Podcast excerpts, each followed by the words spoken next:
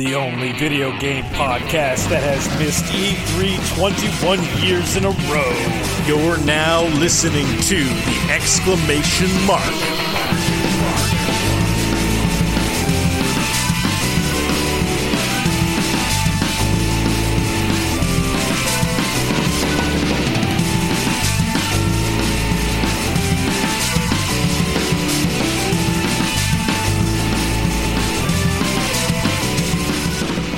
Hello and welcome everyone to EXM, or as I call it this week, E3XM. Oh. It's the Oh. only video game podcast that has missed E3 for 21 years in a row. Uh, my name is Crofton Steers, and with me, as always, is my compatriot, also a show absentee. I am talking, of course, about Bo Schwartz. Welcome, Bo. Hello, uh, EXM listeners. Glad to be here. Excited about all the E3 news, and uh, I'm hot. I mean, warm. Like I'm literally. It's very warm in my apartment today. Yes. So- also, he is very. I've very already begun complaining. physically attractive as well. Um, so the the thing is is and the disclaimer is out there. Neither Bo nor I have attended E3 because we are just lowly podcasters. That said, like everybody on the internet, we have opinions, and you will hear them today What? in an episode dedicated to E3. Bo. Yeah, I I'm a person. I'm a citizen of the internet, and apparently I've got opinions. It's I true. feel, I feel like I'm, my opinions are pretty unique, and I bet you no one else feels that way at all about their opinions. I feel like everyone thinks their opinions are not that unique, but mine are pretty unique. yours are I'm the pretty best. sure I, I have it right. You have the best opinions.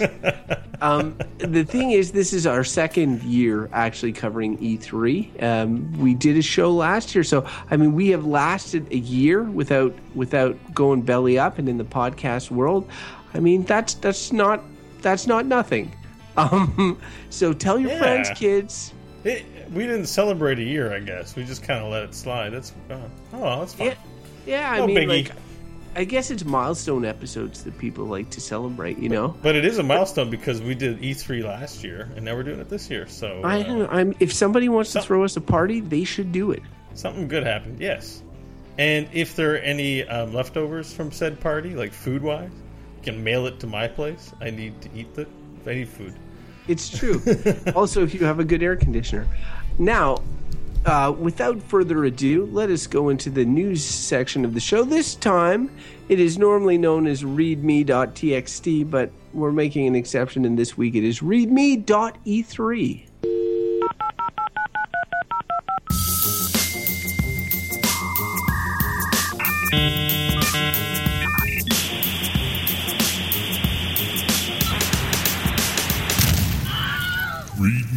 readme.txt. I didn't have time to change it. Yeah, You, whatever. you literally Um, just told me about it two minutes, two seconds ago. I literally just announced it now. Yeah. So, so Bo, uh, before we're going to touch on all sorts of E3 related craziness on this show.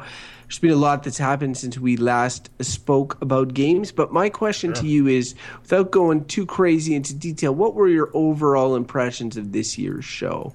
Uh, it was okay. It was okay. I Good, remember bad, or being- bullshit? bullshit. um, I remember being pretty jazzed about E3 uh, last year, and I felt mildly inconvenienced, I suppose, by it because you know I'm getting older and a year goes by way too fast. I'm like E3 already, so I sort of had that baggage, but um, wasn't too too much exciting this year for me. So I was a little. It was good. It was good. Like overall, it was a you know good expo. Lots of cool stuff. People like video games. Talking about video games, can't be mad about that. But overall, I was a bit. Mm, mm, mm, mm. I Ho-hum. found I found some stuff was was so, like very similar to previous years. Then some stuff was pretty different than previous years. Like I think overall it was a fairly solid show, but it feels like it lacked that level of importance that that that it hasn't in, in previous years. Maybe a lot of gets leaked now. A- lot gets leaked, and also, do you remember last t- episode we we did a show, and, and somebody wrote in the chat they said, "Oh, Red Dead Redemption 2. that would be exciting. And I and I said yes, that would be exciting. But Rockstar generally does not show up at the show, and I think there was a little bit of me that was sort of thinking, well, what if Sony or Microsoft threw mad cash at them and just said, hey, can we show off this game during one of our press conferences or something? And that you know that didn't happen. We know that that, that there's some sort of Red Dead thingy in development but what would have been my most anticipated game of the show in the end is just, you know, it's not there. It feels like there's a lot that's either not there or unsaid or whatever. And Uncharted 4, which was one of my big anticipated games, came out earlier this year.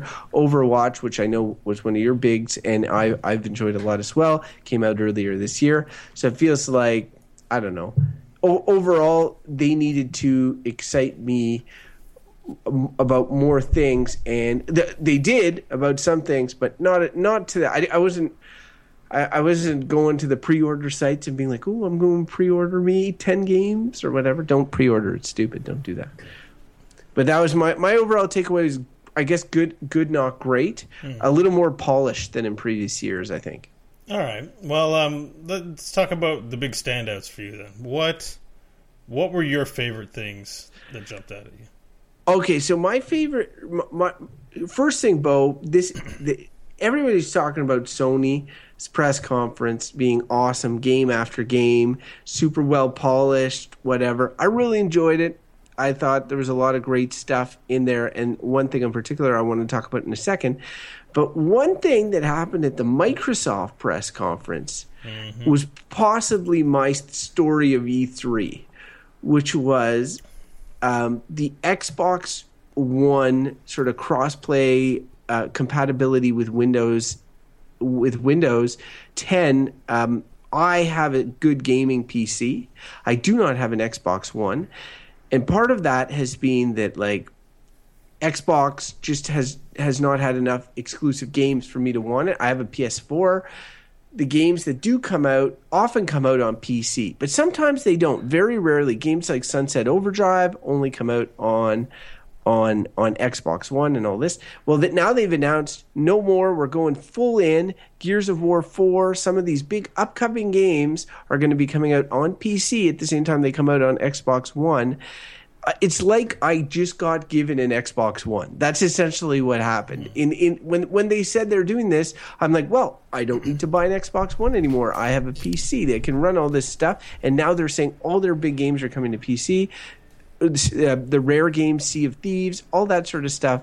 Uh, that was for me. That was one of my favorite things of E3 because I I felt kind of weird. I felt like I got something, even though I didn't really. Yeah. So. Well, not I'm not to be the uh, poo in the poo parade, but they don't exactly have a great track record. So I'm a little like, okay, like when I heard that, I was like, mm-hmm, mm-hmm, okay, we'll see. Well, you mean like you if think it, that they won't follow through? No, it's just the w- live for Windows. Like I know it's not the same thing. They just don't have a great track record of having a PC presence, and so I'm not entirely convinced it's going to be all that awesome. But I guess just generally buying it in one place and being able to play it in both locations is not is, is fine.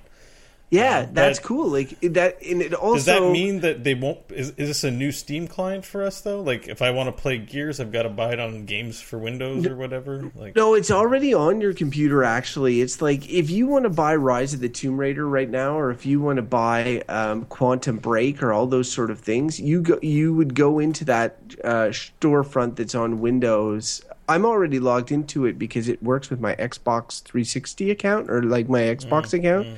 Um, but you go in there and mostly it's a lot of phone type games, you know, like that would be on a Microsoft phone or whatever. But now they have it's it's weird because they have these giant Xbox One games, and they're like like I said, Quantum Break. There's a couple of others that were on there, but there was no guarantee. Now it's like I know that Gears Four is coming out in the fall. I was honestly like I'm a big Gears guy. I thought, oh man, that sounded awesome. But now I know for sure I'm going to be able to play it. Um, and that that for me is is really exciting. Uh, now, yes, you said it, and I left this part out a little bit. The the the bonus for people who want to buy an Xbox One is that you get both versions. Like when you buy it, you get it on both. So I could have the Xbox One connected to my TV and so forth and so on. But like for me, I it's just I'm I'm unlikely to buy an Xbox One now, but I will probably buy software. Um, like I will buy the games, um, and they get money off the games or whatever. I don't know what this means for the future of Xbox, but for the future of Crofton, it was good. All right, so, so you like the crossplay, and you about, liked uh, there was another but there's well, another well, big. What, what, did you like? I'll, i got some other I, stuff. Yeah, I didn't really like anything. so there, there's some cool that, stuff there, but nothing. There's nothing that exciting to me that happened at E3 this year. I got to be honest with you. There was some really great looking stuff. Like Dishonored Two looks very good. Yeah. Um, so I for sure it does. I was it really impressed like with what they showed there, which you like. Um, but and you know there was like lots of stuff there that I w- was present, but there was no there were no surprises. There were there was nothing to like, and you know there's another Dishonored coming. There's nothing that blew my socks off. I guess there, Every, like you kind of said it earlier, everything there felt like stuff we already know, and the new stuff they showed us was marketing for new products, but nothing that blew my socks off. Like last year, Doom was it? If it wasn't announced, it was showing off quite a bit, and that had a big impact on me. There was nothing on that level for me, so a lot of people like God of War, and when they announced that new God of War in the North, in in the Norse sort of themed God of War, it took a different tone. I know a lot of people are talking positively about it. My issue is like I loved God of War one and two, and I even played some of the PSP God God of Wars. Mm-hmm. Uh, I thought they were really fun, but I I own God of War three. I kind of missed the boat on. I still have not played it. It's been remastered on PS4.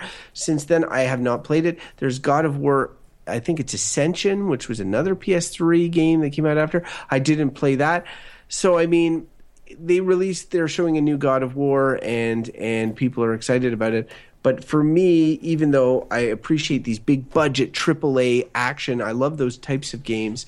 It just feels like if I really wanted to play a God of War game, there's two I have yet to play that I haven't dusted off, right? So um, it's not. Uh, it's the thing about these big long franchises is that if you're not in from the beginning, they lose you as a customer.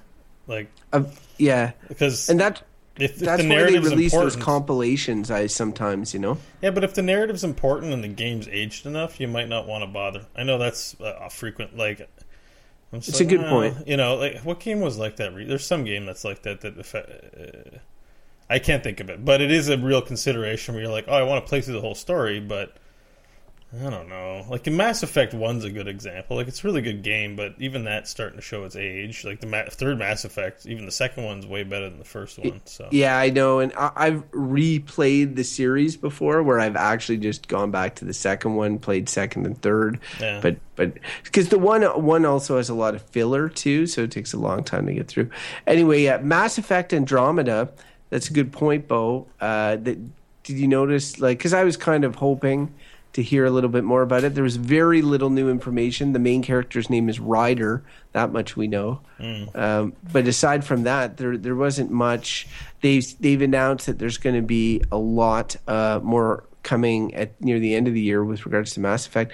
I just, I find it it's one of these situations where people are torn on this about shows like E3 some people love it when they announce as soon as they're beginning to work on something. They, they, people are able to latch onto it and get excited. So if they say, "Hey, we're going to be making a new Mass Effect," it's going to be coming in a couple of years or whatever. So every E3 you go, you get a little bit more about the new Mass Effect, but by the time it comes out, it's sort of like the law of diminished returns. Your enthusiasm is dampered a bit, right? Right. Other people, yeah. other people want like Fallout 4 last year was announced literally at E3 or just before it, and then came out that year. And people, pref- some people prefer th- that. I'm somewhere I think in the middle. I like I like maybe them to be announced one E3 and then shown almost the final version the following E3 and then released in the in shortly thereafter. I think that's my preference. But um, but yeah. Anyway, everybody's got their own. Uh, what do you like? Um, I I just like the I like the big announcements. I don't know. I'm interested in Mass Effect. Is it, that's a series that I'm really into. Um, I was a little ambivalent about what they announced. The only thing that was interesting or potentially bad was the open worldness of it. It sounded like like I haven't played Fallout 4, but what I'm hearing is the base building feature is pretty optional and not that great. Like some people like it, but if you don't like it, you don't have to play it, meaning it's not part of the core experience. I'm wondering if this exploration thing isn't being oversold a little bit. That like I don't know, you can build your own fort or whatever, but it's clearly still a Mass Effect narrative corridor shooter style RPG ish game. Um, so the marketing was a little weird, and they didn't show a lot of the game. It was really just a tease, and we already had been teased. Uh, there's an Andromeda game. There's nothing there that teased me further. I'm excited, think, still stoked that it's coming out, but it didn't really do anything for me. I think people are have an itch to scratch for a Star Trek themed, themed game like space exploration where you go boldly where no one's gone before and I think that that's sort of what they're trying to sell with this. Obviously they don't have the Star Trek rights or doing it in the Mass Effect universe. The idea is, is it's in the Andromeda galaxy, they're going off, they're exploring. And so maybe that's you know the idea that they're trying to get people hooked on um, and and I'm not sure how how relevant that will be to the story, but I know that the previous Mass Effect trilogy was all about saving the entire universe from this threat of the Reapers. And so I feel like this might be, even though the scope may be broader in terms of where you can go and what you can do, my guess is that they know that if they just do another massive galactic threat, again, law of diminished returns. Maybe yeah. maybe it's. But they can't make the other game because they're not that company. Like, it's funny because Breck, who we mentioned on the show quite a bit, remember he was looking for. I think he bought Elite Dangerous. Oh yeah, he did. He's playing. And Elite I'm Dangerous. like, I can't believe that that's like this guy plays pretty casually. I can't like. Those games exist where all you do is explore and there's really nothing else. You just make your own adventure. Eve Online, Elite Dangerous, Star Citizen, and No Man's Sky so Mass Effect being this openly explorable world, it sounded like marketing. Like it isn't going to be a game. Like they can't compete in that space. No, no, it's not going to be like Elite Dangerous. There's going to be some limitations and stuff, but it's got to be I an RPG and it's got to be story driven. So it's true that I, you know, they, just the wording they used made it sound like it's got to be an open world, and when you explore space, it's a new galaxy. It felt disingenuous. That's the word I'm looking for. Okay, so so let me let me. You're coming off slightly pessimistic on E3. Yeah. That's totally fine. I'm get, I'm going to ask you: Was there something super surprising to you? I have a big surprise. Um, for, for, but I'm wondering for you, it was there something you're like, oh, I can't believe this or I can't believe that. Maybe in the VR space, there was a lot of things shown off. A lot there. of stuff in VR, nothing too surprising. I think the biggest surprise there was two that came out of nowhere. Um, one, not out of nowhere, actually. The first one, no. Quake Champions, very interesting announcement. Um, sorry, I missed that one. What's that? So in the Bethesda, they uh, they started with you know Doom's real successful, and now here comes Quake. So they're remaking Quake, and it's a PvP game, and it makes sense that Doom multiplayer wouldn't be that polished because I think this is going to be their like Overwatch style game, and it's Quake. It's classic Quake with railguns and everything else. They just showed a CG trailer, but I didn't we there was no hint. This was a full surprise, and I'm not a huge Quake PV Deathmatch fan, but I know how important it is to the gaming legacy. So this game's going to be pretty important how it does and all that. So. Um, is it when you say Overwatch? Is it a class-based thing like Overwatch, or don't, we don't know yet? More details okay. at QuakeCon. Literally just a trailer, and Quake is coming. Quake is now a thing again that's going to be relevant. And with the, on the heels of a Doom that did well, people so, might seem bullish on its success, right? Like if so Doom hadn't come out, Con? Yeah, there is a QuakeCon every year. What have they been talking about for the past ten years when there's about, no man, Quake? Quake Three was so good, man. Why don't people play Quake Three anymore? God damn it! People love id Software. They've got a cult following. I'm sure it's not the biggest thing anymore. yeah, biggest but thing. Still, the there's no Quake. Like they must be. No, like, no, they they're, must... they're, Quake. There's a website. It's actually you can play Quake on a, in a browser now. Like that's the place to play it. It's there's a Quake um, game. Like it's Damn. Yeah, you have to be into it. They haven't improved the graphics any, but Quake Arena is still a thing out there. And the other one that really took me by surprise that looked way better, like looked really amazing, was the Spider-Man game announcement actually. That was oh, the oh, yeah. other one that made me go, "Whoa." And the reason I went, "Whoa," because lots of games good graphics.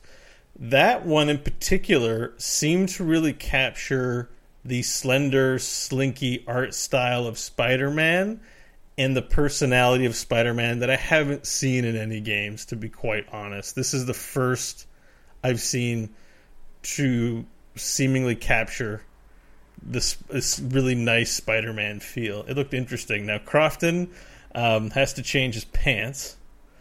So um, yeah, okay. Like I, you go change your pants and then come back and talk. I'm a huge Spider-Man fanboy, like just huge. I played Spider-Man Pretend when I was a kid, like you have no idea. I was really like really really into Spider-Man and I feel like in the video game space um, he had a moment at, at, the beginning of the PlayStation 2 era or, or mid PlayStation 2 era, but even that moment was a little overblown in terms of its importance. Essentially, a movie tie-in game, Spider-Man 2, for, was made with advanced web swinging mechanics. It was a shitty game on so many levels. Like it was like made to tie in with a movie. Clearly, the graphics weren't that great and all that sort of stuff.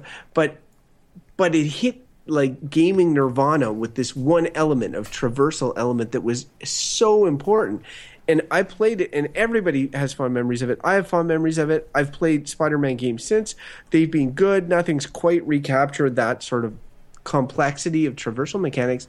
Meanwhile, Batman has been completely rejuvenated uh, in the gaming space with these Arkham games that are made with TLC tender loving care by a professional game developer not to tie in with a movie or whatever. Yeah. So I have always wanted there to be a Spider-Man video game that was made not to tie in to a movie with an original story and made by a celebrated developer at their own pace, released as a triple A title. And I felt that the market was there.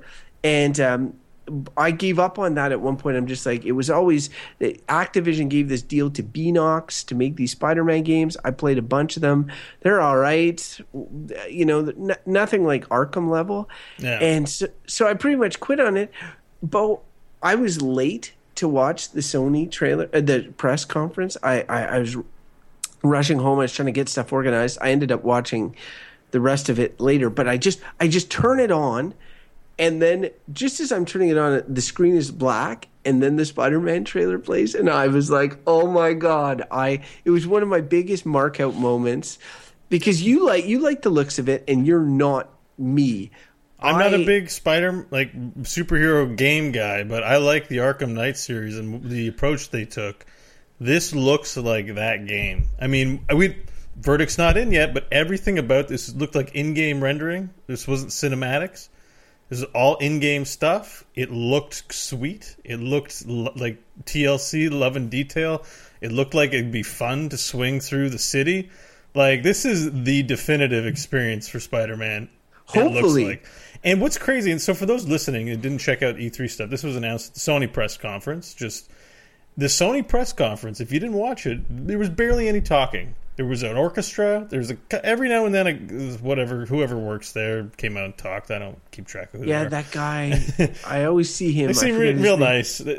They seem kind of like dorks. Whereas, like, anyways, in comparison to the Xbox one, they seemed like I don't know. They were going to go out for tea and have. Like, they looked like hipsters and young adults and professionals. Really annoying. But I love the look of the Sony group. Anyways, I'm getting sidetracked. It was just trailer after trailer, so it's like here's another trailer, and it's this awesome Spider-Man trailer, just like you know, I know very little fanfare. And it was so like, oh my god! tune in on, you know, I'm like that, that oh press that press conference was a master class in. You know how you can talk about how great you are, or just be great. Like you know, Michael Jordan doesn't come out and be like, "I'm good at basketball," and blah blah blah. He's just like he plays the game, and everyone's like, "You're amazing." That press conference was something else. I good. do think that it involved them sort of like they're on top of the mountain so high up that, that in terms of, of Microsoft or Nintendo or anybody catching them that they, they, they it's a master class on what to do when you're on top. Whereas whereas Microsoft eh, eh, and to a lesser extent Nintendo they're, they're required to provide strategic direction because people want to know you're hey you're not on top how are you going to get on top and it can't be just show game after game after game because if they do that, people will be like, "Well, those are good games, but I'll just buy the PS4 version." Um, but uh, but but what they did is is they spent a lot of time talking about Xbox Slim or Xbox uh, Project Scorpio or whatever. Great. I mean, I talked about how much I like that cross compatibility thing. That's great but it, it it drags it takes away your from your time and it works for the business community and and maybe it, it, it gives gamers hope that you're going to come up come back. But but but you also are sort of relying on your opposition to fuck up which they did not do. Sony did the opposite of that. They came in and are like okay guys, we're on top, so uh, we're just going to play this sizzle reel of awesome games, and uh, yeah, you can play them all on Well, PlayStation. they- they had- Have a good day. They had nothing cool in their lineup, and not that we're going to go through the whole thing, but ReCore didn't look that great. It looked okay. Oh yeah, ReCore yeah. didn't look that great. Dead Rising's a C class, video, like great series, but you know, it's Yeah. it's a gimmick game. It's just you know, Scalebound. I love Platinum Games and what they do. That thing doesn't look. It looks amazing. It doesn't look super. It's not appealing. I just don't know what it is. It, it you know, Sea of Thieves. I think hit flat kind of. I, I don't think people liked the live. Do you see that? That by the way, the Sea of yeah, Thieves yeah, thing. yeah. I don't think it was well received. I know I didn't like the. It didn't really sell the game very well. Like just people having fun playing it. I think we need to hear more about Sea of Thieves. I haven't written it off, but it wasn't a big wow factor game. Like there was no wow game on the Xbox lineup, and and it even brought the Gwent game, which I know you love Gwent. They made a big But- deal at the Xbox conference, but it wasn't like, man, Xbox is so awesome because it has Gwent on it. Like, No, you know, like no, no way, dude. Like, there's nothing. Gears of War's great series, but it's, It's not nothing new. It- we know what Gears of War is going to be. It's the same shit, and, and it'll be fun. But it's you know, it's there isn't like a there there wasn't a Spider-Man moment or a God of War, new God of War moment Yeah. or a another game that you mentioned on your favorite stuff, a Days Gone moment. Like that was an insane trailer on yeah, the Sony front. yeah, too. exactly. And the, it it closed off with the gameplay from Days Gone, and I was I was really into like well the trailer I was I was okay with, but but with the gameplay, and I watched it, and you know it's all sort of slightly choreographed, and the guys playing it a certain way, and all that sort of stuff. But at the same time, it just looked it looked, I, and I'm I'm soft on zombie games; they're, they're one of my favorites. I love zombie games. Dead Rising, I agree with you. C list, I'm kind of done with it. But but this, I was like, oh man, that seems like an interesting triple A game. And we're in the era now of games like Overwatch and stuff like that, where it it's tougher for games like Uncharted 4 to exist in these spaces and, and to know that they're making those games. And Sony seems really committed to making these big blockbuster tentpole games. And uh, and yeah, for I was really excited by Days Gone. I was excited. The Last Guardian. I, I played both Ico and and um, Shadow of the Colossus. Now they've announced uh, uh, the date. That was the big thing in the trailer. Was announcing it's coming out this year. So great. You know, I haven't been so emotionally involved with that Oh, as some oh, people. So I'll oh. just play it when it comes out. And if we're go- if we're giving Sony a, a podcasting hand job right now, I'm just Um, saying it's good. no, no, no, no, because there's more. There's whatever the hell Hideo Kojima's working on, the Death Stranding. Um, people love that guy. It doesn't matter. It, I know what you're gonna say. is games are weird. It's super whatever. You know what? There are a whole bunch. it's overrated. There are a whole bunch of gamers who would uh, just fall over and give that man all of his money. They just love this guy. He has that auteurship. It's like, why do people like Tarantino movies? They're so stupid. You know those people who don't understand why Tarantino's popular? I'm sure lots of people feel that way about Hideo Kojima, but you know what? People dig the guy. So they've got a baller auteur guy in their corner, Sony as well. And um, there's still a lot of Resident Evil fans out there. That That's that- going to be on everything, though, right? but they Resident were at the Sony presentation with the Yeah. VR because I don't Xbox the VR. I guess they're gonna have VR too, but the Morpheus stuff, and we can start talking about VR. Is that Resident Evil has a pretty strong pedigree, and that they're Before- breaking into VR.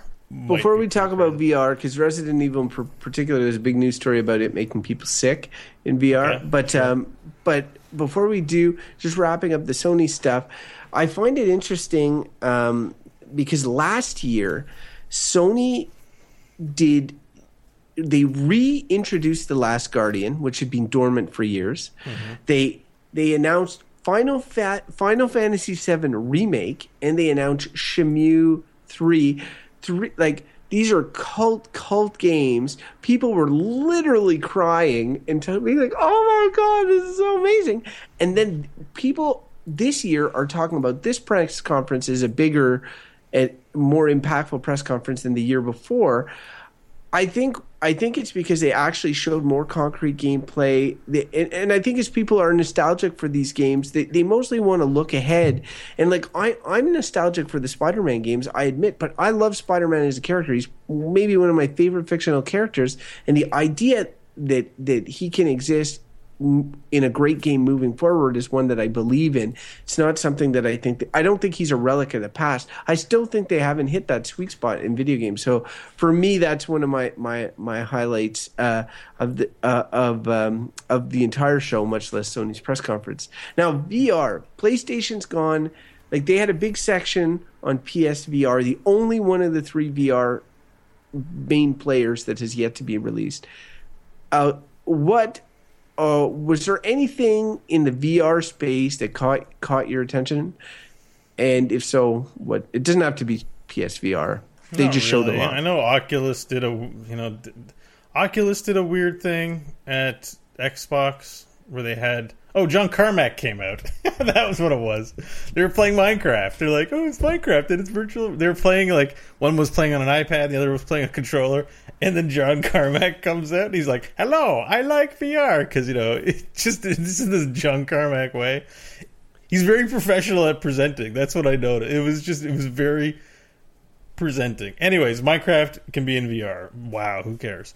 Um, uh, what was the big was, one? Sorry, Bo. The Hololens version. This is this no, no. Was, this is this, VR. This is VR. This is a full VR. This is John Carmack right? in yeah. Oculus Gear VR on his head, and then Lucker, uh, Lucker, Luckey Palmer was at the Ubisoft conference. I know pimping something. I can't remember what, but they're doing something over there.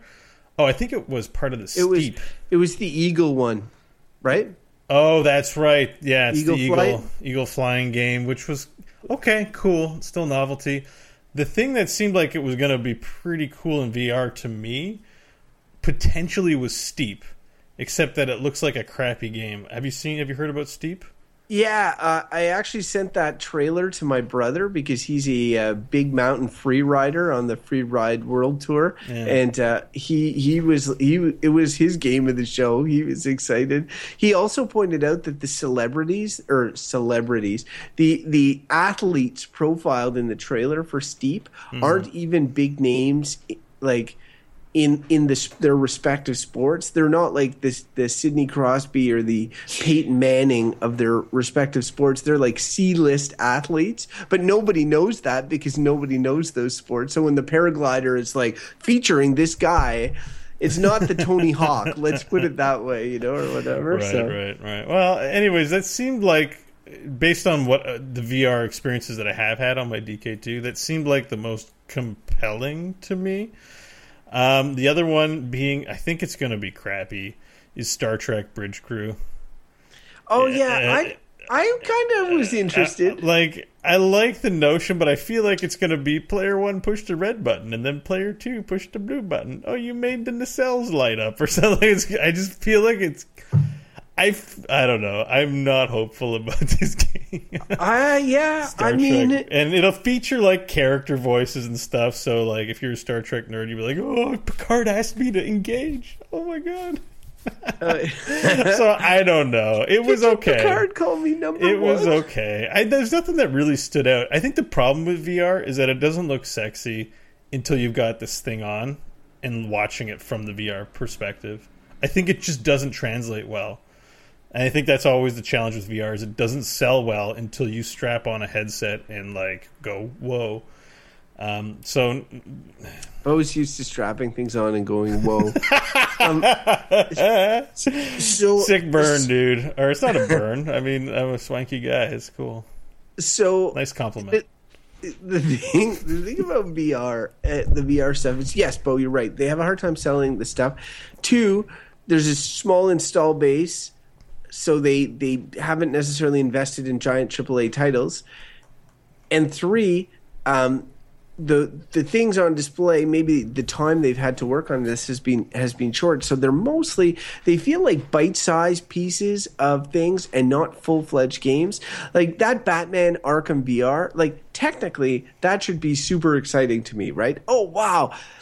I can play as batman but no we know what it's going to be. It's mm-hmm. it it's an hour experience essentially. It allows you to put on the bat suit and it allows you to do the detective mode during the crime scene from some of the recent batman games. But i bet there'll be no fighting. If there's gliding it will be a very much controlled experience and that's a big if. So like the big games the big game experience is like you see games like you know Dishonored, Deus Ex, like these are AAA title games, and the there's no VR. Maybe maybe some games allow you to play in VR, but they weren't designed that way. And now they're talking. Bethesda was mentioning how they're going to be redoing Fallout 4, and that was on display supposedly on the floor. People were playing Fallout 4 in VR, and you can look down at your arm, and there's a Pip Boy, and then you can start operating the Pip Boy, and uh, you can start shooting the nuke guns or whatever. Uh, and supposedly, it's like you mentioned Half Life 2 and how they've done a kind of a good job of taking what was a non VR game and VRing it. And, and it sounds like that's going to be the case with Fallout as well. But at the same time, it's like I can play, I own Fallout 4, I can play it right now, and probably it's best designed for that sort of thing. So there is no killer V- VR app, and, and and PSVR, which is the only one that's not out, didn't present anything that made me say, "Oh, I must have the PSVR." Like there was no there's no, nothing even though the Batman will probably be exclusive at least temporarily to them some of the other stuff. So uh, and I desperately want VR. I want to go now Oculus Rift or sorry, HTC Vive is shipping in 2 to 3 days as Steam reminds me whenever I open Steam and I keep thinking to myself, "Oh shit, I should just buy it." But then I then I run searches and I'm like, what is there to play on HTC Vive? And it's pretty much the same shit that was there at launch. And Fallout 4 will be it, the deal is that it's with HTC Vive, that this the version. Uh, but uh, but yeah, that's not that's not a big. That's a game that came out a year ago, and I don't know. So VR does not there's nothing there yet that's really getting to me. I don't know if there's anything that's yeah, it's that really weird. Like I've had the DK for a while. I have a couple games. I mean, I can play Elite Dangerous. Like I have VR experiences. I haven't had a strong desire for VR lately. Um, so I don't know. Like the games still have to be good. Once the novelty of being in VR sort of wears off, it's you still have to have fun at what you're doing, and I think I think there's not a lot of VR experiences that are that are there yet. I think I want to say this Eve Valkyrie thing seems like the Jesus of these kinds of games. Like that game, it's got from a company that has a pedigree that people respect. So the expectation is that game comes out and it makes you want to say, "Hey, of all the games I could sit and play and not have to have the inconvenience of having this thing strapped to my head, I don't care about the inconvenience. I want to play this." Because but that gar- game's out, right? Is it? Well, yeah, it was a launch game with the Oculus. Is it is Oculus launch? Nobody's getting them. I didn't realize it was out.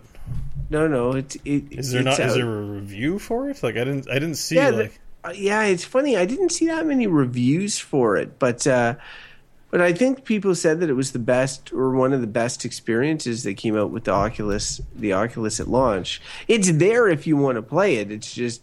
Yeah, I mean, March eighteenth, twenty sixteen. It's out. Wow, it came out with a whimper. I, I I well, expected out, when that came out to be everyone to be like, "Holy crap, you need to play!" Like Doom comes out and it's literally everywhere. It's like Doom nine out of ten, Doom best game ever. Doom like no one. No, so basically, the verdict is no one's like, "Holy shit!" I just well, played nobody, Eve Valkyrie. Nobody has, nobody has VR, but but so. critics, you know, the people who do have have it, I like who's hyping this stuff up, like like, no, no like, nobody. Uh, they said it was a good experience. It was one of the better ones upon launch, uh, but uh, they compared it often to Lucky's Tale, which was the other bundled in thing. Lucky's Tale and Eve were bundled in with the uh, Oculus, but neither of them wow. Really blew anybody uh, away. Although Eve was much more, I think, attractive. So yeah, just, I, I, not to get too distracted by this, but the average user score on 20 ratings at Metacritic is 4.2, and the critic score is 64 that's, I mean, Yeah, some people could be raging about Like- just not getting their shipment. no, it's or fun for maybe ten minutes after you left behind the initial impression and surprise of the VR experience. It gets old fast. The space battles are boring and repetitive. I'm happy I Huh. didn't waste money on this game. User hexa, hexa acetat. Well, anyway, So you, yes. just you know if this was a killer thing that people you know game people that are into it would spread the word, and it's not It- happening. so and it's it's funny because w- what's interesting about that game, Bo, is it was essentially crafted for VR, and that's what we're.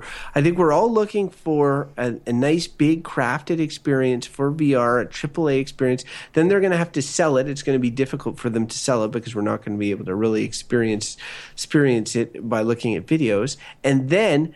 Um, they're going to they're going to need an install base that's large enough to justify it right and in the meantime we're going to get these eagle flight games or we're going to get remixes of older games like fallout uh, as a way of growing the base growing the base. So playstation vr i sort of have high hopes for and i, think they came out with just the right amount of focus at this E3 because they're going to have people that are going to be interested in playing uh, in in getting it. And the more people that have one VR platform it's probably pretty easy to port from one VR platform to another. So i mean the more people who own one will will just lead to the success of all of them i'm i'm hoping anyways so It, they Um, have to overcome the Kinect problem, or the the PS Move problem. That that games in our psyche are sitting down activities, sitting down relaxing activities, even when they're high stress and competitive. Like they're we need. There's a new vocabulary with VR, which is moving your head around, moving yourself around.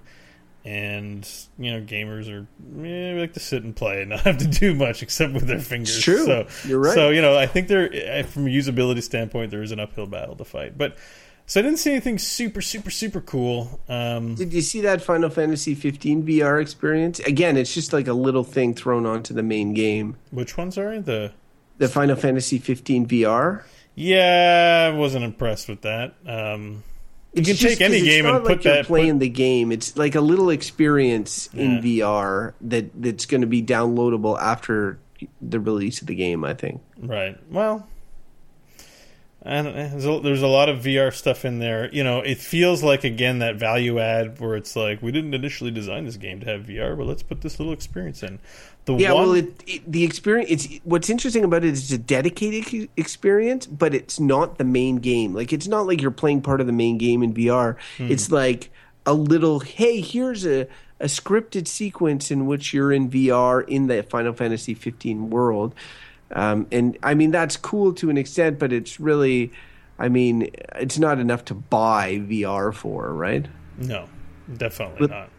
I know. pieces. I know there'll be some people out there who buy it for the Star Wars experience, which Yeah, that looks cool. if it's actually good, that would I don't know if it makes it all the way worth it, but it's definitely people love the Star Wars universe. It's probably a fun one to be in. Even to me, who prefers Star Trek to Star Wars, is more from a VR standpoint would rather sit in the cockpit of an X-wing than in the cockpit of a of ten forward having a drink with Worf. that took a turn. yeah, No, I, I, I'd be I- having a I'm- drink with Troi. Troi, not Worf. Yeah, sure. Yeah. Right. Yeah. Freudian slip.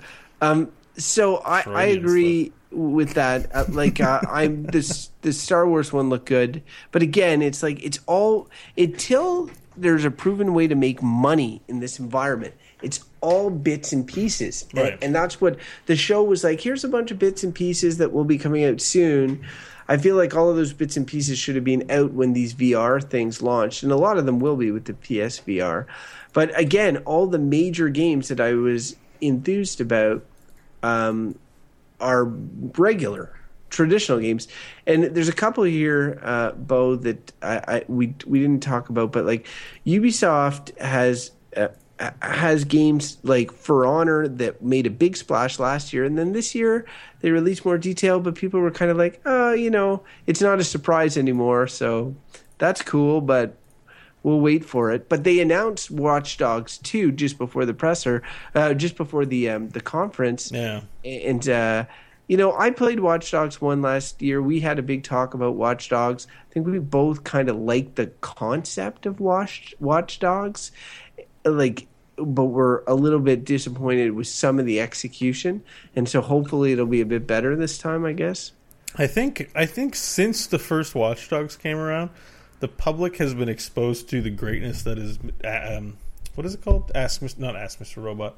What's it? Mr. It's just Mr. Robot, the the hacker TV show. Oh yeah, I haven't seen that show. Oh, it is so good. It's amazing, and it really, I think, out of all the hacker, you know, movies and TV, actually it still sensationalizes things, but it's it's it's more morose. It's more it's not very glamorous, and the main character is not likable at all. Like it, it does. Te- I think it still reflects some biases we may have about hackers, but for the most part, I think it, it's lauded as the best. And I feel like Watch Dogs 2 in particular has leaned into this a bit because the character in the first one, the dude felt like a vigilante who happened to know hacker shit, right? This character, although we don't know too much about him, see, like the whole DedSec thing, it seems like these guys are a rebel force of hackers. Yeah. In the sense that I didn't buy Aiden Pearce at all. No, no, no, this is not a gravel throated uh, guy who's framed but really a good guy. These are like look like punks, basically. Hey, as an aside, do you find the lead actor in Mr. Robot looks a bit like your brother Jake? A little bit. A little bit. I so was like, like at least in still photos. I yeah, haven't like, seen the thing. I don't think he looks like him. I just think they have a similar body shape and haircut and but um oh maybe. definitely different. Uh yeah. But uh um, yeah. It's a good show. Yeah, I recommend I, you should be watching that it's won some it's won some awards uh, so i would yeah, check well. it out.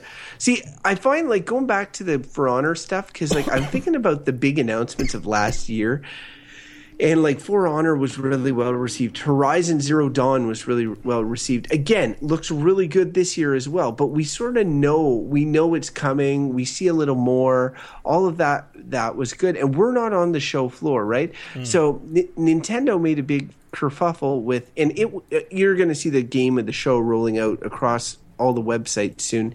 And I will give you a spoiler right now. The game of the show will be The Legend of Zelda: Breath of the Wild. Everybody's going to give it that. And and there's a reason there's one of one of the main reasons it's getting it is because it's essentially I guess close to being done. They they put out a giant chunk of playable space.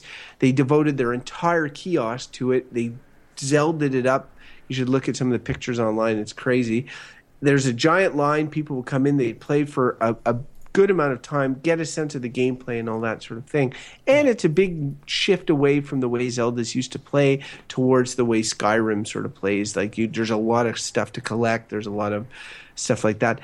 So um, I I think that for where where I am as a, as a Nintendo enthusiast, if you will, that has mm-hmm. missed the Wii U essentially um, and is is waiting for details on their second console that or their sorry their the, the, NX the the replacement of the Wii U the one that will be able to play Zelda along with the Wii U. Um, I'm excited. I'm excited for it, but I'm also that excitement is tempered by a the fact I haven't played it, and b the fact that I don't have a system that can play it right now. Um, and so if it came out tomorrow, which it won't, it sounds like they're holding off on it, and it sounds like it'll only come out at the beginning of next year once the NX is launched. And I understand Wii U owners feeling slighted and frustrated because the game is probably going to be done but they're just going to hold it off until it's ready to release. But I feel like you and I can't necessarily. I watched some clips, I looked at some of the footage. We can't necessarily give that game much more of its due than it had before going in the show because honestly, neither of us have played it, and that's why everybody's so excited. They played it and they say that it's awesome. I, you know, I, I haven't played it, so it wasn't my game of the show based I on. I watched some gameplay. It looks pretty good. Like it, like it looked like a Zelda game. It seemed like they're they stuck to their core pillars there, and and so if it is that good, if if people played it and like it that much, I could see it being game of the show, just because of that pedigree. Well, I think, and I think it in many ways it, it, will be based on how much exposure it's had and how much people will be able to play it but like i think what i look for out of e3 out of somebody who is not on the show floor um, I look for that new release, that new that new announcement that that's going to blow my mind. And I'll, I'll tell you, last year, almost everybody was it last last year or the year before. Almost everybody uniformly said that the game of the show was Star Wars Battlefront, and the mm-hmm. reason they did that was because a it has sick graphics, b it's, it plays well on a show floor, meaning you can, unlike a game like Zelda, you can sit down, play a match or two, be like, wow, these graphics are crazy. It's making all the sounds from Star Wars. I feel like I'm in the movie. Um, and, and then be like, leave excited and, and, and eager to shell out your money to buy it. But when the game came out, it, it came out to sort of like, eh, you know, like unfinished. People said kind of a skeleton, should have had a single player campaign, expensive DLC pack. In the end, the, the uniform game of the show at E3 really didn't make that much of a splash. The year Titanfall was revealed as well. Huge. It, it was the year The Last of Us had just come out and, and um, and then Titanfall was the game of the show. Everyone's still talking about The Last of Us, and Titan when Titanfall comes out again, only multiplayer. People weren't that interested, but it showed really well at E3 because it was a game that you could just sit down and, and, and play. So that's the thing. I feel like people like you and I, our game of the show is no less justified than the people who are actually in the show because I find they're blinded often by by these these sort of the sounds and the lights and what plays the best for like five minutes before you got to get shuffled off to your next booth, right? So, mm-hmm. um, I mean that's that's my takeaway. So just because Zelda, everybody's going to say it's Zelda because they got to play it a bunch, and hopefully they really took their time to play it. And I actually believe it more about Zelda than I do those other games because of the pedigree you mentioned. But I, I, still am like, for me, I want the new hotness. What I knew Zelda was coming. What did I not know about? What's awesome, you know? But Nintendo's a shop that is like, is going to just lean on the things that they're good at, not necessarily innovate in the same way as like some other game companies do, right? Like, they're going to improve graphical fidelity, but it's going to have the like Mario's going to be Mario, you know? Right? Like it's I don't I don't expect great things from Nintendo. I expect good quality products, but I don't expect like I expect game games if that makes any sense. You know what I mean? Like Yeah, I know I I know what you mean. And that's not a bad I, thing. It's just you know, I sort of keep that in check. Some of the other trailers like look at the awesome CGI thing and look at what we're doing with uh another game we just have to give a little mention to Horizon Zero Dawn still looks incredible. Um, so I'm like, well, Zelda looks great, but look at this game where the person talks the whole time. that seems like a better game, you know. Like, but I get that Nintendo has a pedigree, so that their stuff's going to be good. All right, so we're, we're we're getting late. We're getting on in the show, and what I'd like to do is just traverse the conferences, and maybe we could just shout out the best things and the worst things real quickly. Sure. So, sort of like a a recap a bit.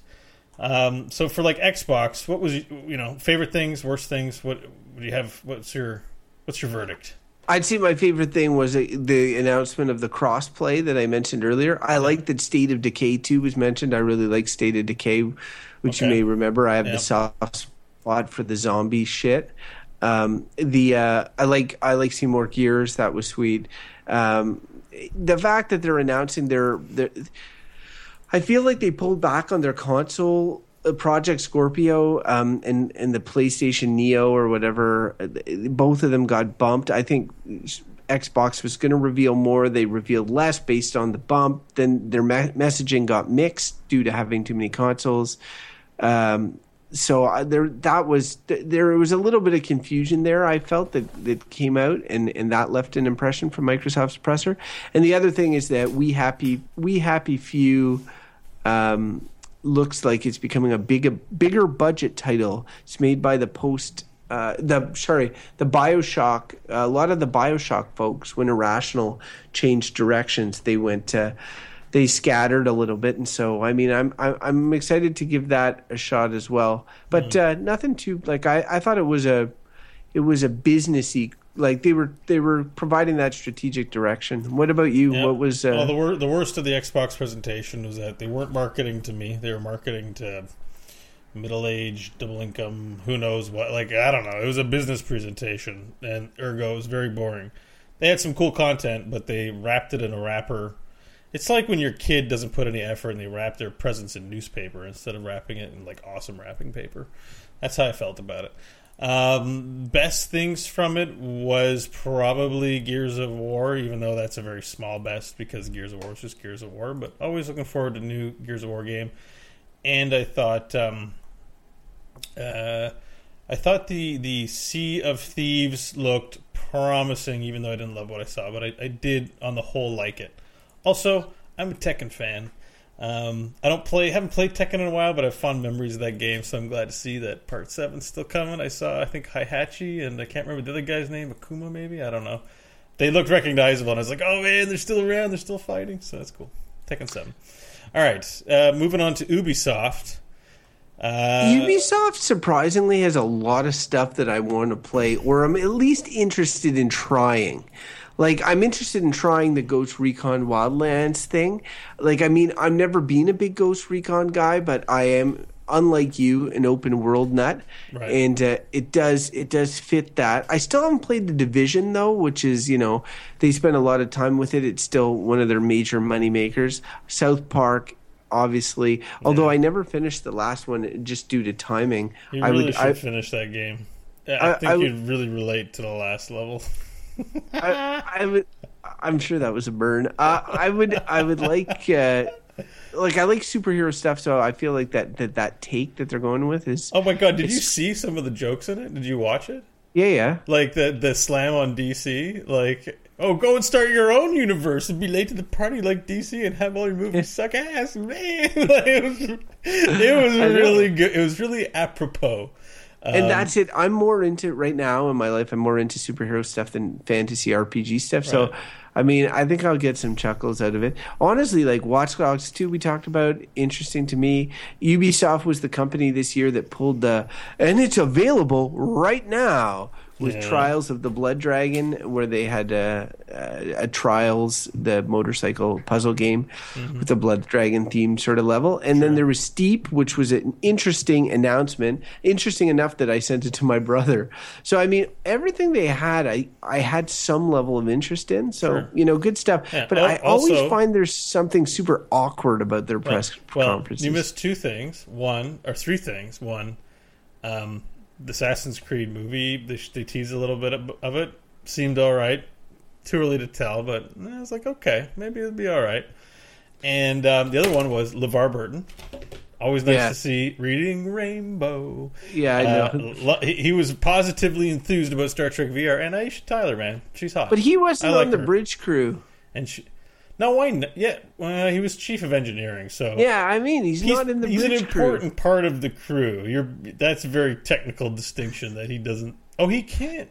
He comes up Spe- to the bridge, anyways. Whatever. Speaking, just as an aside, I'm not sure if you heard, but the, today, um, Ch- Chekov. In oh the remake, yeah, that's real sad. Yeah, 26 year old actor got uh, killed. It sounds like his car's safety brake failed or something. It just rolled onto uh, him, from what I read. Like yeah, I know, was, but you know, uh, just whatever, do do do do, and it rolled onto him and it pinned him and killed him. That's horrible. Anyway, imagine, it's imagine just, uh, folks, uh, that you know you might be writing shitty things in our chat room right now, and then all of a sudden something falls on your head and you're dead, and that was the last thing you did with your life. Or people, Sad. or writing nice things in our chat room. yeah. Who's who are we giving that? um, so, but yeah, Aisha Taylor, I like as Tyler, I like as well. But I mean, I don't know if I like her in the ro- in in the role she's been doing for Ubisoft the past couple years. There's something about the whole thing that feel has always felt awkward. This year it felt less awkward, but that's more of a testament to how awkward it was in previous years, where oh, the, because they had games like Just Dance or whatever Michael Jackson um, and, and uh, yeah, anyway, so Ubisoft, I thought uh, um, did well. I I was I'm excited about a lot of their yeah, stuff. On the whole, it was favorable. Yeah, I agree. So Sony killed it. Yeah, I we've mean, already hands down. There's really nothing to say uh, there except that they just killed it. Um, I feel like we left one thing out. I guess there wasn't much to say about Final Fantasy 15 except that I'm excited for it still, even though they did their best to make me not excited for it. It's funny how that is, eh? Yeah. it's just taken forever to it, like. I mean, that game was originally Final Fantasy versus thirteen or something, and it's it's just like it's evolved and evolved, and they've been building it for years. I remember when I started Final Fantasy X for the first time on PlayStation. Uh, two. It starts with the Final Fantasy X project, and then the years that they were working on it. And as a kid or as a teen, I was like, "Holy crap! They've been working on this game a long ass time." But now I appreciate it. Like Final Fantasies take they they take a long time, and I feel like I need to support this game because I feel like if they. Uh, my feeling is if they are not successful, the company could go belly up or could stop making these types They of got games. all that It's cost- Final Fantasy 13 money rolling in from the subs every month. I don't. Yeah, I don't know For- how many people. I don't that. think that's Um, enough. yeah, it, look, it looks interesting. We'll have to see. It needs to be very charming and very good because some stuff's weird. But the one thing we didn't mention, I don't think we did, was um, Detroit Become Human. No, that- that- it's funny. It looks both crappy and interesting. So, just paying attention. Bo? What? That is that is like the guy there who makes those games because he made like Heavy Rain and and the one with Ellen Page, Oh, Beyond Two Souls. Okay, What, good. what's his name? What's his name? David Cage. Okay, David Cage's slogan should be David Cage, crappy but interesting oh, because Oh, okay. that that's that is a really good because whenever I see his stuff I'm like, "Oh, I I'm interested. Honestly, this looks cool." But it's probably going to be weird, you know. Like right. Well, anyway, I wanted to give it a shout out because we're recapping. Did you For catch sure. the PC Gamer show? I missed it actually. I meant to watch it before No. this. But it's the only one I didn't see. Nothing much jumped out. It seemed because this show. Okay, first of all, they advertised for AMD video cards, which no one wants to buy throughout the whole thing. Um, that they still did this year, uh, but there wasn't too much here. Dawn of War three, great, great RTS series. I'm glad to see Warhammer games still getting made.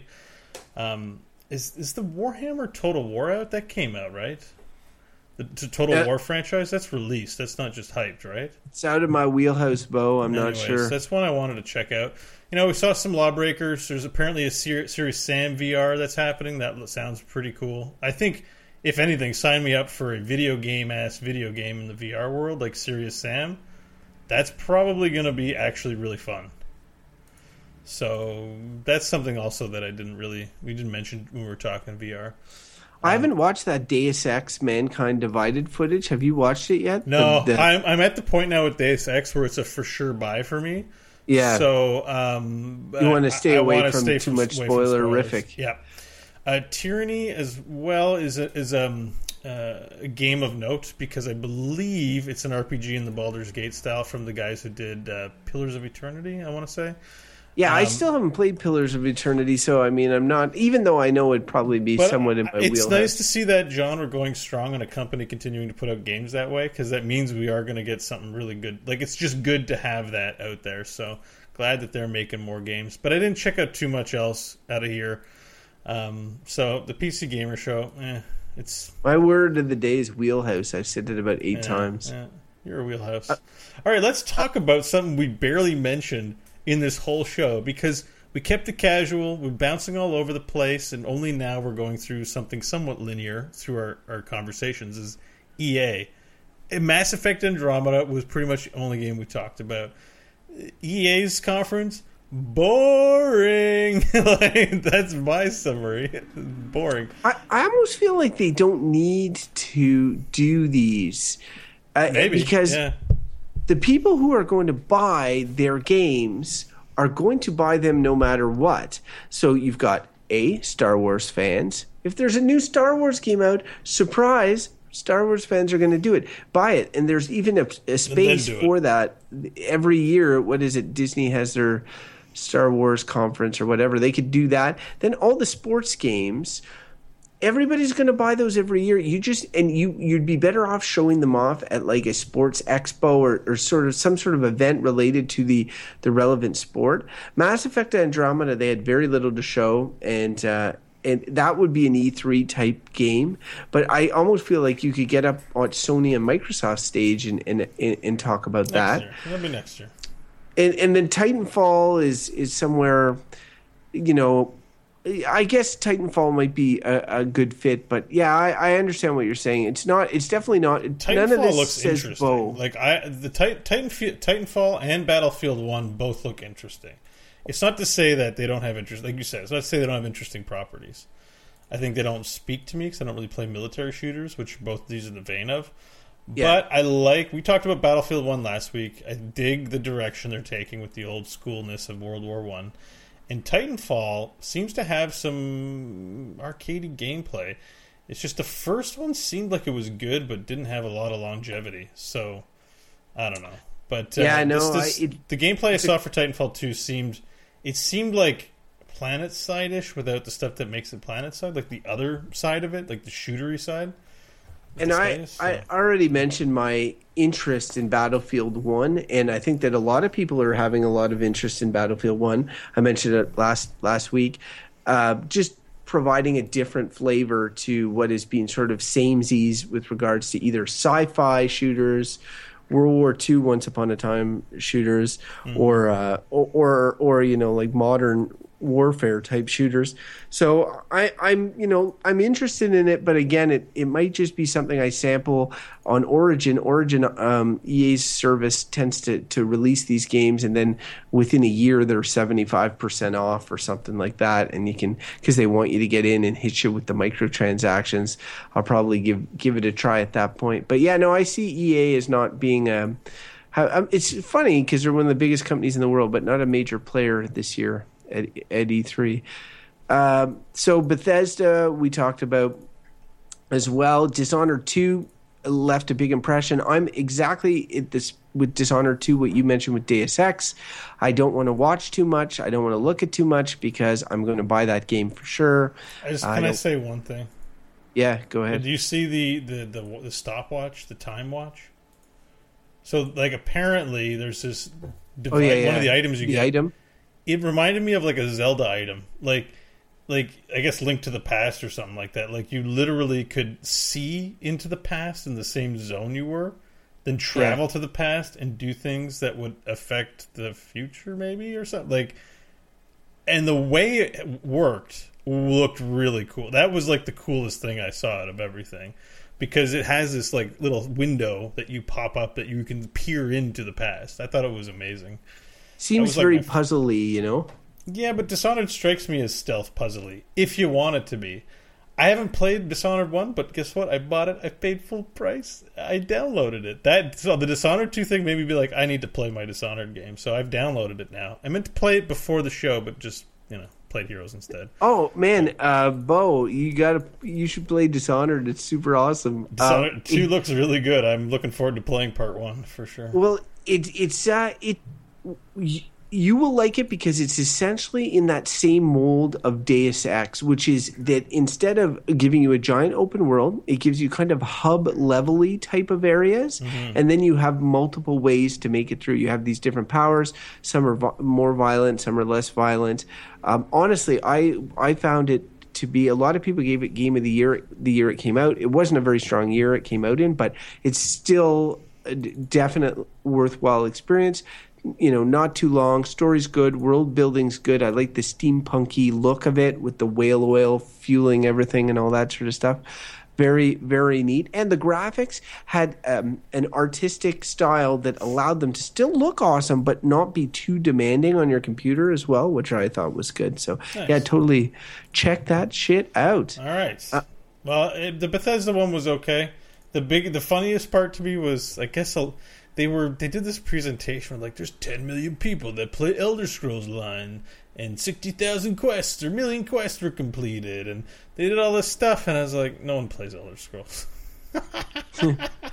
it, I was like, this does, this feels like, and you played it too. Yeah, I tried to drink like because I'm like, well, I, I, know why all those quests got completed. Which people played for free or whatever. Like, it's good, but it's not good. Like, I guess if you're an MMO guy, maybe this is for you. So I have a biased opinion, but if the, what I want to focus on is not the, whether the game's good or bad, but it's the presentation smacked of like, no one's gonna brag about this, so let's brag about this at a press conference. But like, it's not that some guy CEO came out and said the information or whatever. They made a presentation. They sat around and be like, "We really need to emphasize how popular this game is because nobody believes it." You know, so I didn't like that too much. Uh, also, they they're getting their own card game. Although I know you're a Gwent man, so they won't get your they won't get you. No, I mean like, but honestly, I'm I'm pro- probably I'm not a collectible card game guy, but I'd be back in Hearthstone if I was. Yeah. I have friends that play it, and I, maybe I play some Gwent, but I'm going to be you know playing the expansion of The Witcher, and I'll play Gwent in game, and they have like mm. lore tournaments with the characters and stuff like that in the ga- in the world that are really involving and stuff when but, you like the game Crofton, and all that. But Crofton, like, don't you feel that you haven't given CD Projekt Red enough of your money? Like, I you actually, wake up was, at night and feel like I really have too much of this money. I really need to give it to CD Projekt. I, definitely Red. feel like they deserve it of anybody. sure, sure, yeah, exactly. More than my so, wife and child. So now you don't have to put a limit on the amount you give them. When you buy the game, you're limited to spending seventy dollars. Now you can buy hundreds and hundreds of dollars in Gwent packs for your Gwent Shoot. collection. I was I'm literally thinking about buying The Witcher Three a second time on PC. Um, that game should be on the every. Oh no, you're bought for PlayStation. What? I was gonna say it should be on the games for everywhere that Xbox has, but it, you have a PlayStation, not an Xbox. So.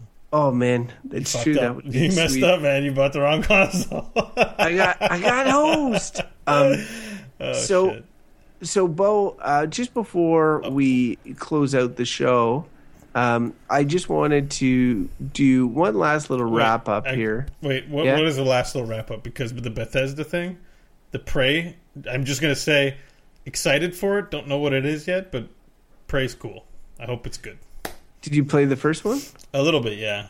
I can't remember I why I, I stopped, but it's a gimmick. It just seemed like for me. They're rebooting a new shooter series. Oh, by the way, also Doom. There's a Doom demo that they released as part of the thing. I played the Doom demo. It was good. You should download it on Steam. There's a Doom demo. Damn. Um, I who did you think? And I think we've already shown our hand on this, but who who had the who had the best showing of any sort of company at E3 this year? Well, out of all the conferences, it was what, with the conferences or the company could be any company, could be a game developer, could be a you know anybody. I think Sony did the best. The Sony presentation was the coolest. Bethesda, okay. Bethesda was okay. It was okay. There wasn't. It was okay. The thing, the thing about Bethesda though is that they're well, they're not. They're they didn't have a big pub- thing to talk about. No Elder Scrolls, no Fallout, no. but know, Sony is showing other people's games a lot of the time, where oh, Bethesda is showing their games. Like I mean, or the stu- their sure, studios games. Sure. So the fact that they're able to do a conference period, I find is pretty pretty impressive. Sure. That said, that said, for me, I'm going to say that who did best based on the buzz on the internet. Z- Nintendo picking one game to show eh, Zelda, and the fact that it's it's it's it's getting so much attention. Maybe maybe a smart move. I don't know. I, I don't want to say they, they didn't do better than Sony. That's for sure. But they they definitely left some sort of impression. Um, in terms of the developer, uh, the, the the game developers, I think Insomniac, the fact that they're making Spider Man makes me soft uh, on them. But they they're also uh, they had some of the VR games as well. So who did who did when you when at the end of E3? Who are you rolling your eyes at? Microsoft. I hated their presentation. Oh I really? Hated it so much. Yeah, I I I hate when Aunt Irma comes out and is like, Minecraft is so great. Millions of people across the world are building worlds. Blah blah blah blah blah. I'm like, shut up! I want to hear about games. Stop telling me this crap. You know. So uh, yeah, Microsoft was definitely very. Uh, it made me feel like it's the people you meet when you walk your dog and you meet other people who walk their dogs in their neighborhood. I didn't dig it. I think I'm also going to say Microsoft, and the reason I'm going to say them though is has doesn't not the same reason as Bo because they I actually was behind some of the stuff that they were doing, um, and and I again my biggest hit of the show is I pretty much got a free Xbox One, uh, in the fact that I can now essentially play all Xbox One games as they come out. They just need to get Sunset uh, Overdrive to work with uh, PC. That's the only game I think on Xbox One that I cannot play that I'd like to play. Um, I, w- I will. I so they I like that, but they did worse because they they didn't beat Sony and they needed to. This, so they their conference uh, was not the worst. It wasn't the best, but it, all it really needed to be was better than Sony's, and it didn't do that. And Sony's got such a huge lead right now um, that they needed to at least capture people's imagination, and they they had a template of what to do. You you saw what Sony did last year with Shenmue and Final Fantasy and all this. All they really needed to do was was like they need to win the gamer vote. They're not winning the gamer vote right now. Mm-hmm. Uh, they're they're they're winning the Xbox uh, vote, which is the people that have been with Halo and Gears day one and that, that love first person shooters. The, the, those people are still going to Xbox, but they're not winning the gamer vote. And the Xbox 360 did for a long time win the overall gamer vote.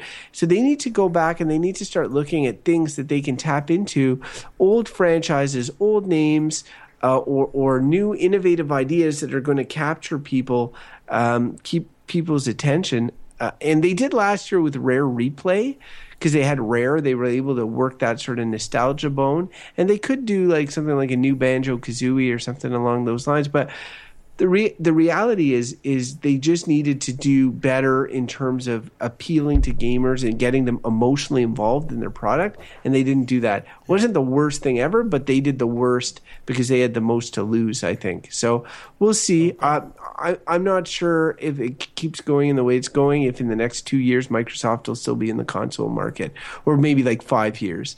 Um, they'll need they'll need to turn it around and they're not going to run in the red like nintendo does. Um, so uh, so yeah, I I I would say that they did the worst. So okay, um, who then uh, surprised you the most? What was the biggest surprise out of E3? I asked this earlier. I yeah, think you did. It's yeah nothing. yeah, it's nothing. I guess the maybe one... the ama- the Spider Man was probably like the most thing I didn't see coming the most. So yeah. and and it was the biggest for me too. But I would say the second thing for me, uh, we didn't talk about this too too much, uh, was what Bethesda was doing outside of like their regular games, mm-hmm. and it mm-hmm. was. Um, uh, and, and it was so they had like the Fallout VR thing that we talked about, but they Todd, um, Todd Howard and company also mentioned they had a couple of big games in development that were not the next Elder Scrolls game, which is coming in quite a while. They said, and these games are of similar size to games like Fallout and and uh, the Elder Scrolls, which makes me think, holy crap, these guys have some huge aces at their sleeve, and it'll probably be new IP and everything. And I am excited about that.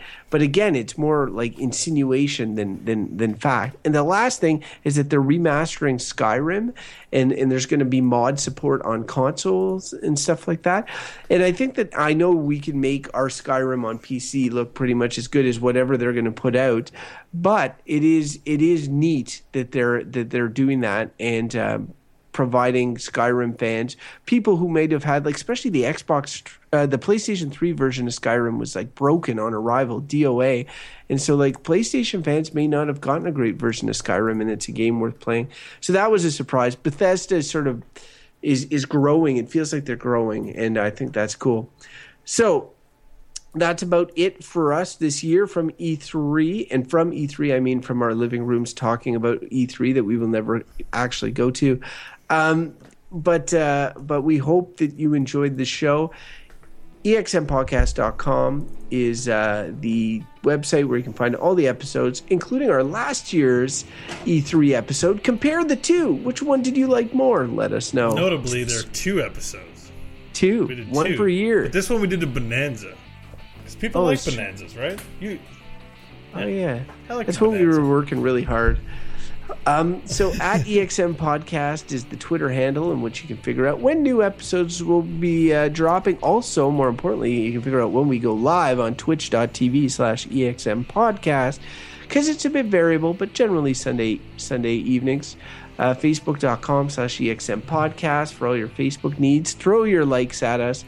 And um, if you have an idea of a discussion topic, we have a segment on the show called the Dialogue Tree, video game related. We want to hear it. Please send it to exmpodcast at gmail.com.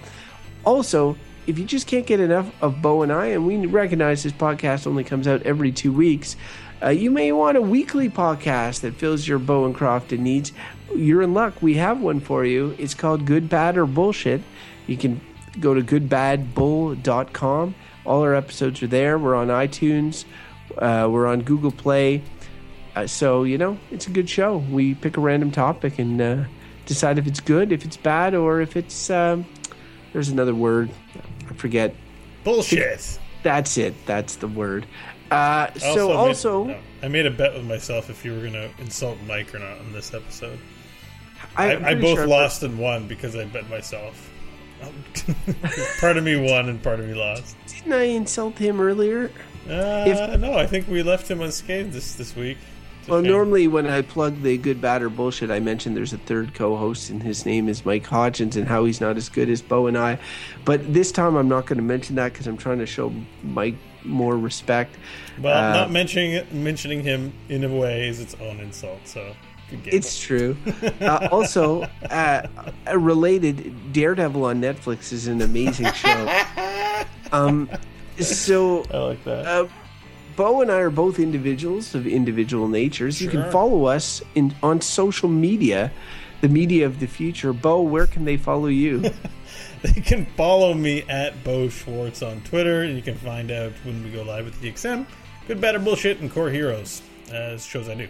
That's where you find Yes, those are all great shows. You should listen to all of them, even the one he doesn't do with me. I'm Crofton Steers. You can follow me at Crofton Steers, all one word uh, on the Twitter, and uh, I hope you do. It'd be awesome. All right, Mo. That'd be super that, awesome. You should follow. That, you should follow Crofton because he has except, funny tweets. Sorry, I'm talking over you, but you know. Uh, oh, I'm sorry. I'm in autopilot mode as I steamroll towards the Master Game Theater quote of the week.